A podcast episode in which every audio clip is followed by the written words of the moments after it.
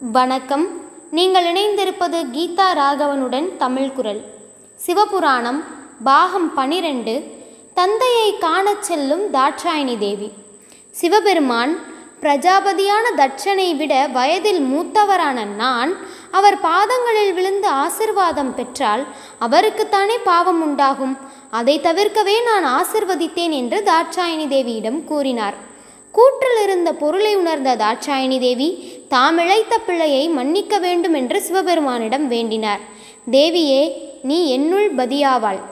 நீ இழைத்த பிழைக்கு நீ மட்டும் காரணமின்றி நானும் அதற்கு காரணமாவேன் என்று கூறினார்.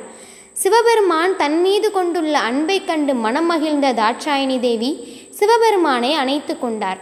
ஆனால் அந்த அரவணைப்பில் தேவி மட்டுமே மகிழ்ச்சியாக இருந்தாள். சிவபெருமான் ஏதோ சங்கடத்தில் இருப்பது போல் காட்சியளித்தார். பிரஜாபதியான தட்சன் சிவபெருமானை அவமானப்படுத்தும் விதமாக ஒரு மிகப்பெரிய யாகத்தை வளர்த்து அதில் சிவபெருமானை தவிர ஏனைய தேவர்கள் யாவரையும் அழைத்து சிவபெருமானை அவமானப்படுத்த வேண்டுமென்று எண்ணினார். பிரஜாபதியான தட்சன் காஸ் காசியப்ப ரிஷியை அழைத்து தன்னுடைய முடிவை சொல்லி அதற்கான ஏற்பாடுகளை செய்ய ஆணை பிறப்பித்தார்.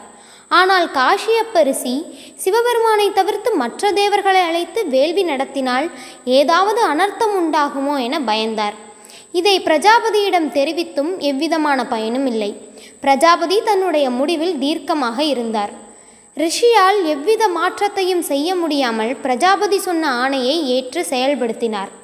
பிரஜாபதியான தட்சன் நடத்தும் வேள்வியில் கலந்து கொள்ள வானுலகத்தில் உள்ள அனைத்து தேவர்களுக்கும் அழைப்பு விடுக்கப்பட்டன.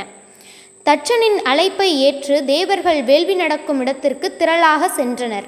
இதையெல்லாம் அறியாத தாட்சாயணி தேவி ஏன் தேவர்கள் பெரும் திரளாக சென்று கொண்டுள்ளனர்? என்று நந்தியிடம் வினவினார்.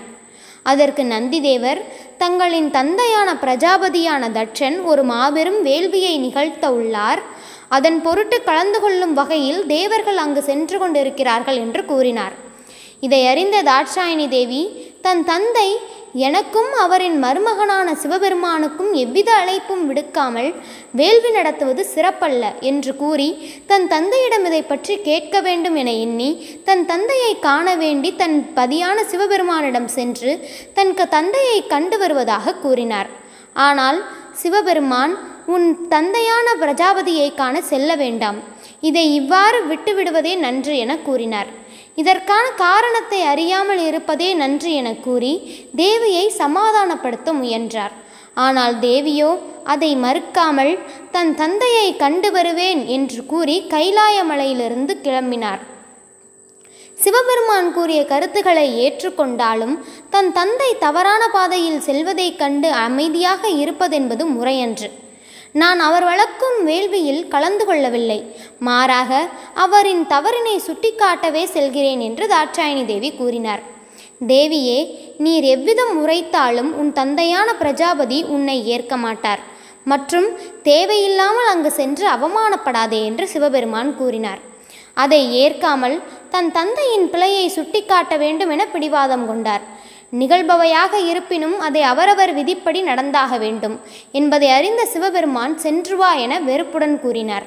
கைலாய மலையிலிருந்து தாட்சாயணி தேவி தன் தந்தையை காணச் சென்றார்.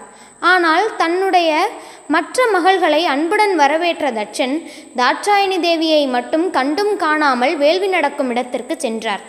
தந்தையே தந்தையே என கூறி தந்தையை பின்தொடர்ந்து வேள்வி நடக்கும் இடத்திற்கு தாட்சாயணி தேவி சென்றார். வேள்வியின் நுழைவாயிலில் நுழைந்ததும் பிரஜாபதியான தட்சன் தன் அன்பு மகளான தாட்சாயணி தேவியை மென்மேலும் மனம் வருந்தக்கூடிய பலவிதமான சொற்களால் பலரின் முன்னிலையில் அவரை அவமானப்படுத்தும் விதமாக பேசினார். அதுவரை பொறுமை காத்தார் தாட்சாயணி தேவி. பல அவமானங்கள் நடந்தாலும் சிவனை அழைக்காமல் இவ்வாறு வேள்வி நடத்துவது என்பது உசிதமல்ல என்று கூறியும் அவர் அதை ஏற்காமல் மிகுந்த சினத்துடன் பேசி அவ்விடத்திலிருந்து தட்சன் விலகினார்.